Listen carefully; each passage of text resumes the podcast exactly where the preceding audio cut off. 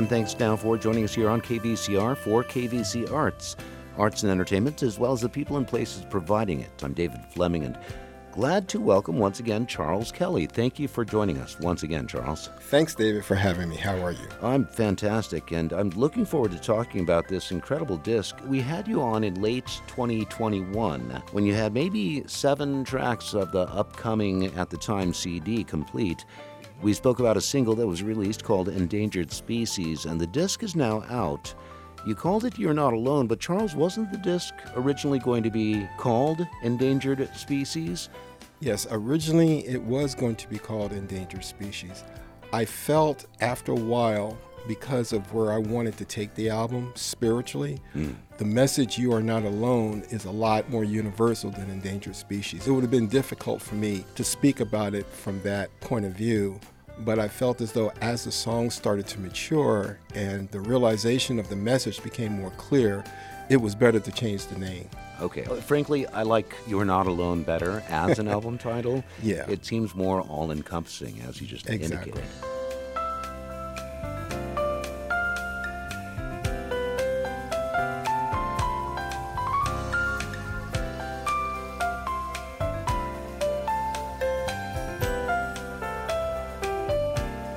Since we did speak about endangered species, and people can just go to kvcrnews.org slash arts and then search for Charles Kelly, K E L L Y, and you'll find actually a couple of times that he was on the show. We talked about endangered species at that point. You're Not Alone as a song really grabs you with a great drive and melody, okay? It's jazz, but I think it's still accessible, and that may sound like a strange thing for some to say, but I know that some people are, oh, no, it's jazz, the complex rhythms, I can't do it, you know, I need four on the floor and that's it. This is really something that one would find on a smooth jazz playlist rotation. And I'm going to have to really defend that now, too, because smooth jazz as a radio format really spent a lot of time at one point pulling the so-called easy listening tracks from otherwise really cool funk players. Yeah. And this worked well for many, and some started composing really drippy music. But then it started pigeonholing some individuals as players of, quote, that kind of music. You, however, Charles, are part of the more interesting and enjoyable music folks can find in so-called smooth jazz. And come to think of it, you've been seeing some charting with this song, You're Not Alone. Yeah, that's very interesting. You know, when I first started out, David, I did not want to be pigeonholed at all. Mm-hmm. My goal was to have my career open-ended. You know, the people that I listened to was anywhere from Billy Childs and Eric Marienthal mm. to Peter Gabriel. Yep. I go all over the place. And, you know, I had a conversation with my label. I told them that I can create singles, but I wanted to be able to have the flexibility on my album to be able to take it where I wanted to. And they were very generous in doing that. So my next album, as I go forward, will be a little bit more jazz-oriented. I'm going to take it more into a more sophisticated level. Like I said before, I love groups like the Yellow Jackets. Oh, yeah, yeah. You know, Yellow Russell, Jackets, Rippingtons. Yeah. Yeah, yeah, yeah, right, right. So I don't want to be limited, but at the same time, I know that I am a smooth jazz artist. Mm-hmm. So I plan on creating music that's going to encompass both.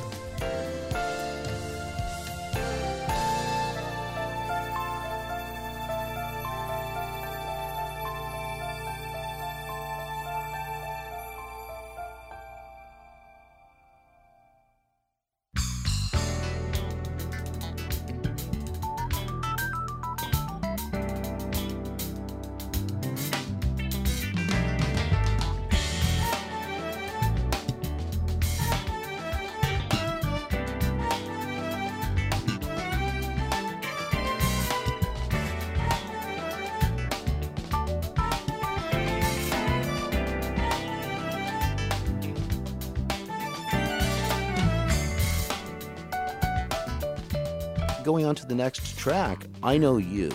We have several keyboard sounds on this one, a bit of electric piano, and there's some kind of sound in there that I can't quite identify. So with that, you know, talking about that, do you have some keyboard sounds in mind with one melody or another and then work with that? Or do these come about as piano or electric piano or whatever, because that's just what you happen to be working on?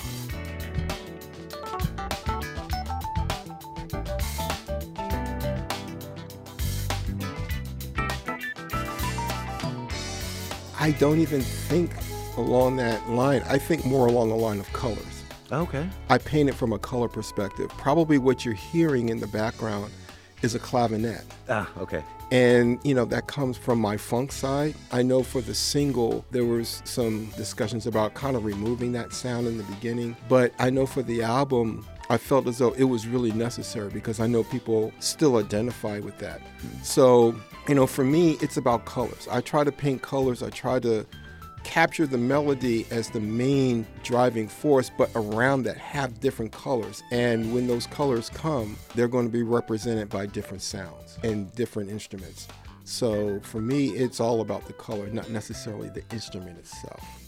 I'm surprised that I didn't pick up that it was the clavinet, because clavinet, yeah. One of my favorite albums in the world would be Herbie Hancock's Headhunters. And that, absolutely. Anytime you think you're hearing guitar, sometimes it's actually the clavinet there. So. Yeah, Herbie used the clavinet with the wah-wah. Yeah, and that sound just resonates with me. I come from that school, and I put that in my music still. I don't look at it as being old or jaded. I look at that as being something that will always be there. So those types of sounds to represent certain feelings or to represent certain colors, by all means, I will use it. Well, and I really, really hope this type of playing would continue. Yeah. It's not like, you know, historically we say, well, swing was, you know, thirties and then in big band into the forties and then, you know, whatever, fusion, sixties into the seventies. Right. Like it's stuck in that time period. That may have been when it came about, but thankfully, people are still doing it, like yourself. You know, I could ask this of several tracks, but speaking about I Know You, I suppose this actually could come up again and again, but did you have the melody of this one and then work towards supporting it? Or was this a cool chord structure and then you needed some phrasing on top of that? It was more of the chord structure. Okay. You know, it came pretty quickly, actually. Yeah. Oh, yeah? Again, this album, not the production of it, but the album I wrote pretty much in about a month, month and a half. Okay. The, yeah, and the chords themselves is what kind of brought out the melody, because the first chord is an E eleventh. It's a D with the E in the bass, and it kind of reminded me of the Beatles. Right. Because if you listen to A Hard Day's Night, that first chord is so resonating. That chord that sounds like somebody dropped a guitar? Yes. That Um. Yes. Yeah. It's been a hard day. Yeah. And that first chord is so rich, you oh, know. Yeah. I learned that chord not from them, but from my days listening to Sly and the Family Stone and songs like Poet and so forth like that. So when I play it, I said, man, that's good. And then I can come in with the melody underneath it. But it was really the chord structures that I started first. It just depends. Sometimes I go off the melody. Sometimes I'll go off the chord structure, but for that specific song, it was the chord structures first. Okay, yeah, I'm sure it would be different here and there, but that yeah. one, you know, I try to predict these things sometimes, and that one, I was okay.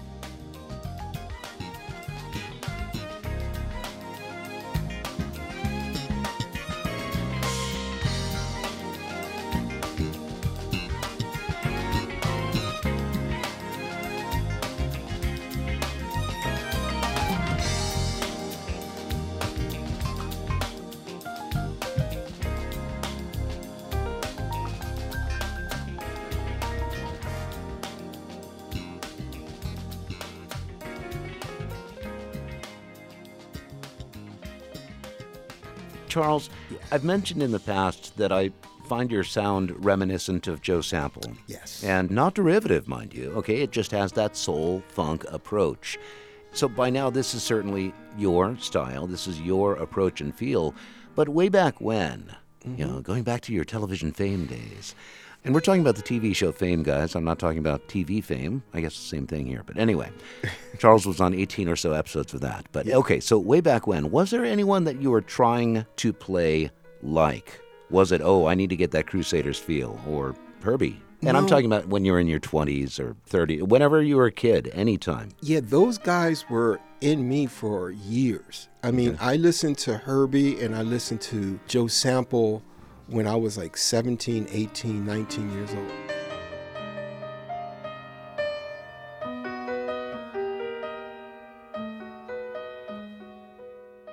Ironically, the song that stays with me the most by Joe Sample is Together We'll Find a Way, hmm. which is on the Rainbow Seeker yeah, album. Yeah. And it, purple it is cover. I, I know yeah, that one, yeah, it's an acoustic song. He did an acoustic piano. Recently, I was in a text conversation with Tom Hooper, who was the manager of the Crusaders. Okay. And I asked him, I said, listen, I've always wanted to know how he did that song. And I also asked him, was he in the studio? And he said, yes. And the reason I like that song the most, the reason it stays with me, is because it's so natural. You know, he encompassed classical and Latin mm. and jazz. And those are the things I tried to put into my music, along with the funk with Herbie. So those guys I listened to when I was sixteen, seventeen, eighteen, nineteen years old, twenty years old. So by the time I got in my twenties, it was just there. You know, going into the eighties for me, it was a little bit different because things were a little bit more commercial. But in the late seventies, things were a lot more wide open. Like if you listen to songs like Sly sure. from Herbie, or you listen to Chameleon, thirteen, fourteen, fifteen-minute songs. Yep. You hear all these different styles and all these different things. So by the time I got into the eighties, it was more about how do you bridge it so that you can get that sophistication into four and five minutes. Oh, that's a lot to put. That would make you just put the keyboard away and go do something else. For That's a lot to try to do there. Yeah. Oh, and for folks keeping score at home, that was not a purple cover. I'm thinking of the Crusaders live in Japan, just for those fact-checking me as I speak.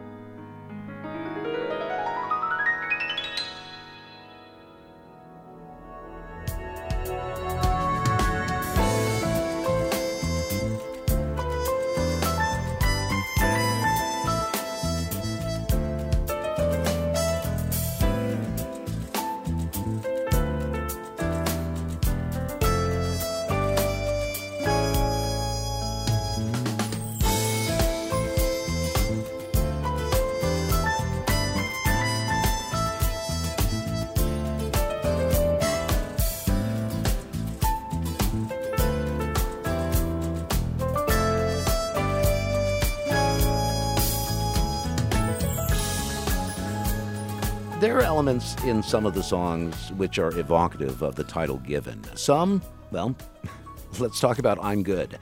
I'm not sure what it is that suggests that title, and I would think maybe a conversation in the recording studio. You want to do another take? Nah, I'm good. No, where did that title come from? No, that was really coming from a spiritual place. Okay. What I was trying to convey to my listening audience was that in spite of all the situations that happen in a person's life, spite of all the circumstances, if you tap into your inner being and if you be connected to God, you'll always be good. And it was more of an inspiration from that point of view. I always look at it from a point of view that we all go through challenges, we all go through things, but the goal is to come out victorious on the other side.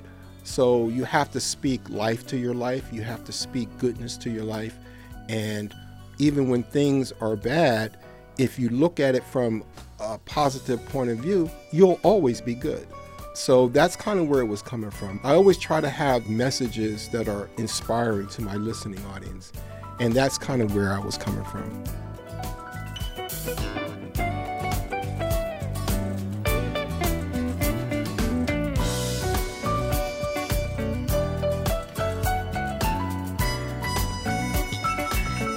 David Fleming in conversation with Charles Kelly. That was one called I'm Good from Kelly's twenty twenty-two release, You're Not Alone. Charles was on the program in the past talking about a couple of his gospel releases and a new single called Endangered Species. That was the first one out on the way to this new album. More from and about You're Not Alone as K V C Arts continues.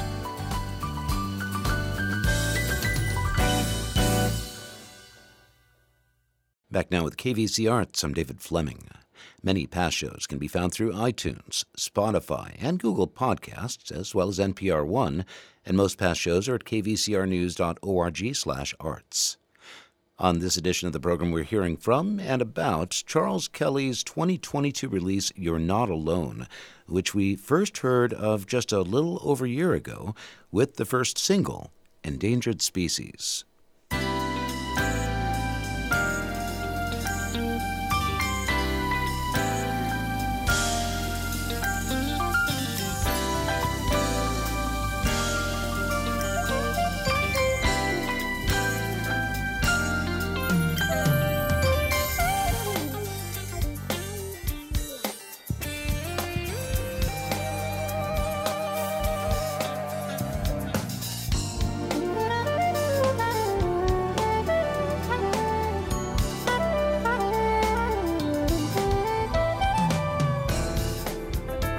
When you're titling, I've asked this of several people recently, and so mm-hmm. here we are again, folks. When you're titling a song, okay, it's easy enough to pull a lyric for which the title to come from, okay? But titling instrumentals, no lyrics from which to pull the title. Vijay Iyer, jazz pianist, he mm. will listen to a song after it's done, then he'll do some sort of free association. It'll be like, oh, this is Washington Park to me, or whatever. Steve Vai, on the other hand, I'll share this once again. He came up with the title Zeus in Chains. And then he found himself yeah. tasked with writing a piece that would live up to a title like that. Yeah. So yeah. how do you end up with titles? Well, a lot of times what I do, believe it or not, I compose away from the keyboard. Mm-hmm. I kind of learned that by reading about how Beethoven composed a lot of his music, meaning that he would go into the forest and he would think about different things. With me, I've kind of taken that point of view, whereas I try to come up with different things that I really want to say. And then I start getting these ideas and these colors in my head, and I say, well, you know, I can do this and I can do that.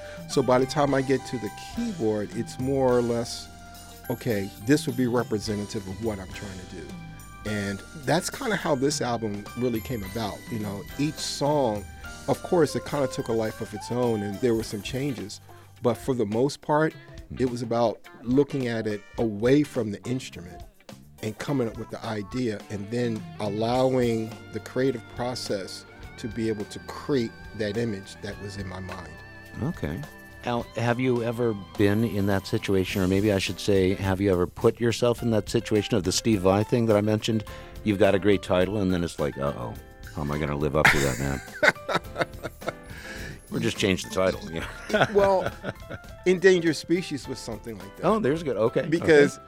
I love that title. Yeah. You know, I just love that. And I was thinking a certain way, and I was like saying to myself, man, you know, how am I going to do this? And what kind of instruments are we using? It would have to be something different and all this.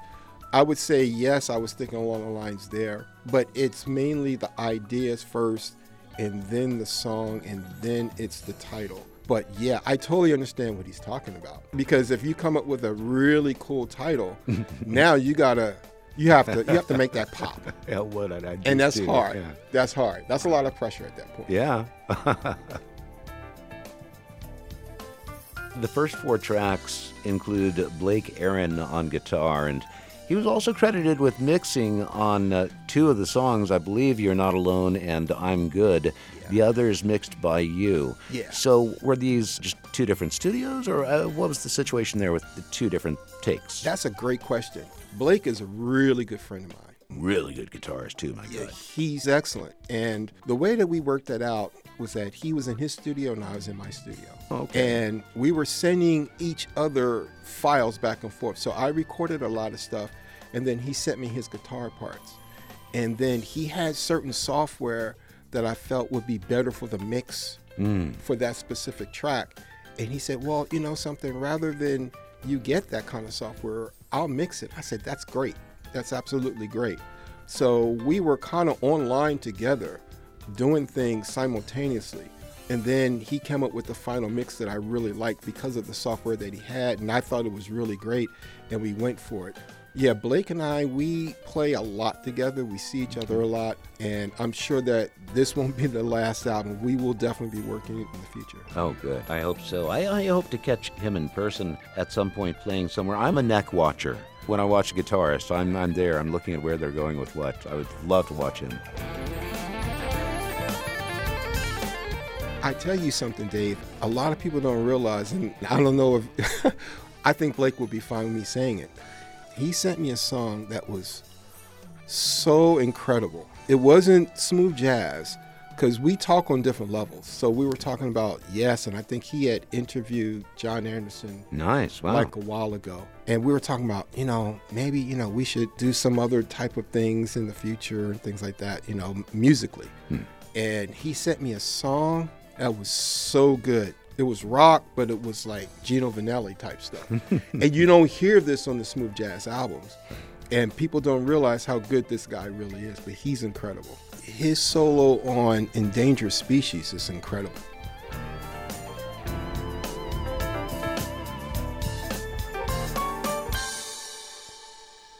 What type of social media presence do you have? I know Facebook at the very least. Yeah, Facebook, Instagram. We're on TikTok, LinkedIn, also IMDb Pro, oh. IMDb. We're on all the different social medias. The label has a pretty good way of putting us out there. Yeah. And then, you know, I supplement it a lot. And then I work with Robert McClain from the Sundial Agency as well. They really have a way of helping us to get our stuff out there.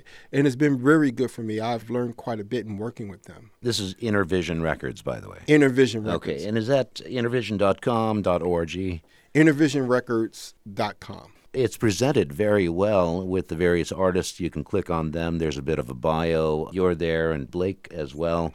So Intervision Records, it wasn't Intervision on the two C Ds with the praise band. No, that was on my own. That's right. Yeah, that was Sounds of Sunrise. Before I signed with Intervision, I was doing a lot of gospel. And Sounds of Sunrise was my own label. And we did a lot of really good things locally here. We got a chance to open up for a lot of really good artists. I've worked with C C. Winans and Israel Houghton, cool. and so forth. That was on my own. Okay, um, gotcha. I still have a vision of doing that. Mm-hmm. I still want to do gospel records. I think right now I'm really enjoying my solo stuff, and I want to establish that a lot more. Probably in about two or three years, I'll probably venture back and do another gospel record.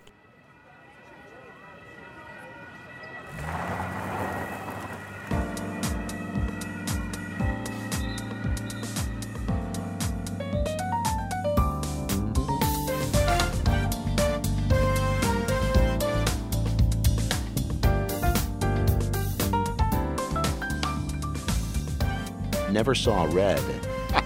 This one starts off with some natural sound, but where before we were invoking the sounds of the island, yeah. This is a cityscape. There's a yeah. siren off in the background, a, a car taking off with just the slightest bit of skid on the gravel. Uh, was this you off in Fontana, or, or did you? I mean, what? what? So, yeah, first of all, yeah, where did the, these sound effects come from? Yeah, it was a this, wah-wah siren, too. Yeah, yeah, this, this, this was more along the lines of me kind of telling on myself. You know, I, I was in a situation and I was I was hanging out, this is years ago, mm-hmm. hanging out, having fun, and I was listening to music and I just ran the red light. Uh, okay, the, the sirens. Please, please be good to me. Um, yeah, I, I absolutely just ran the red light, and that's kind of what that was about. So, you know, they came and gave me a ticket and so forth, but... Um, You know, I'm human, and I just kind of wanted to put that out there like that. Um, yeah, it was, it was, it was, it's, it's, it's a total break, and and, and to me that was important too. I, I wanted to make a total break from all the other stuff hmm. and do something that's a little bit different. Um, that's why I kind of used, you know, more like a jam session type of oh, arrangement. Yeah. You know, like we're going back and forth with the guitars and the drum. I mean, the, the guitars and the keyboards, and my son going back and forth. So I kind of wanted to make it more urban and uh, more, um, more kind of contemporary. Mm-hmm. Yeah, more city oriented. Yeah, this is the one I think I mentioned earlier that I was saying, oh, here's this, that, or the other, or excuse me, I'm.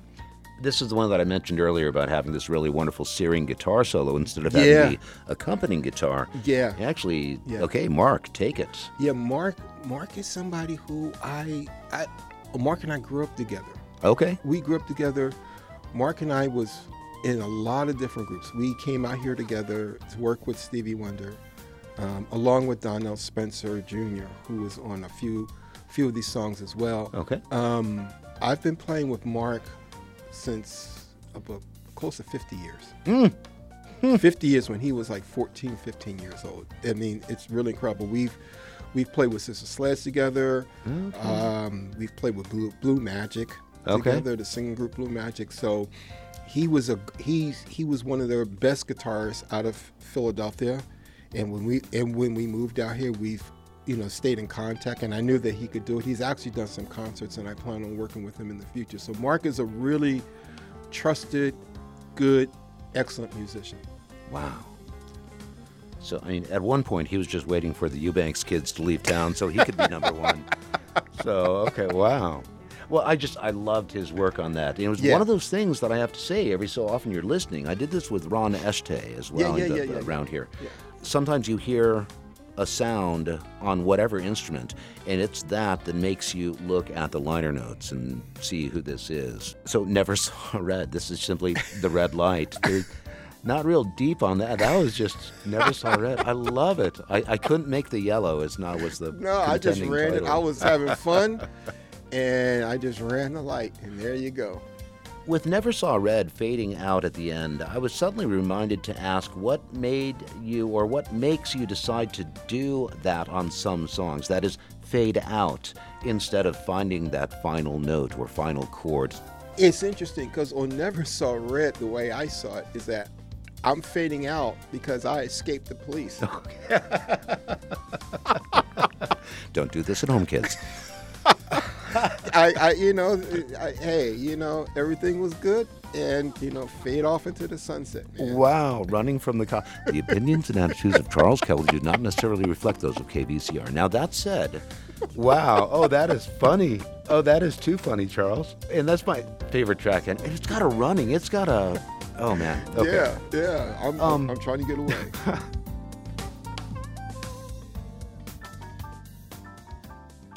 For the entirety of this edition of K V C Arts, it's been conversation with Charles Kelly, talking about and hearing from his twenty twenty-two release, You're Not Alone.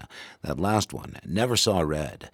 That was maybe my favorite track on the disc, but there's a lot of great music on this disc. We'll have more with Charles Kelly, hearing about the rest of You're Not Alone on the next K V C Arts.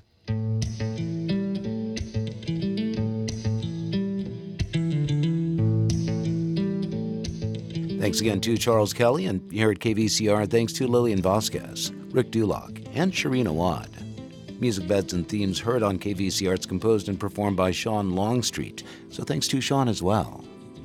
Many past shows can be found through iTunes, Spotify, and Google Podcasts, as well as N P R One, and most past shows are at k v c r news dot org slash arts. I'm David Fleming. Thanks especially to you for listening and for your support. Give any time of the year at k v c r news dot org. And thanks again.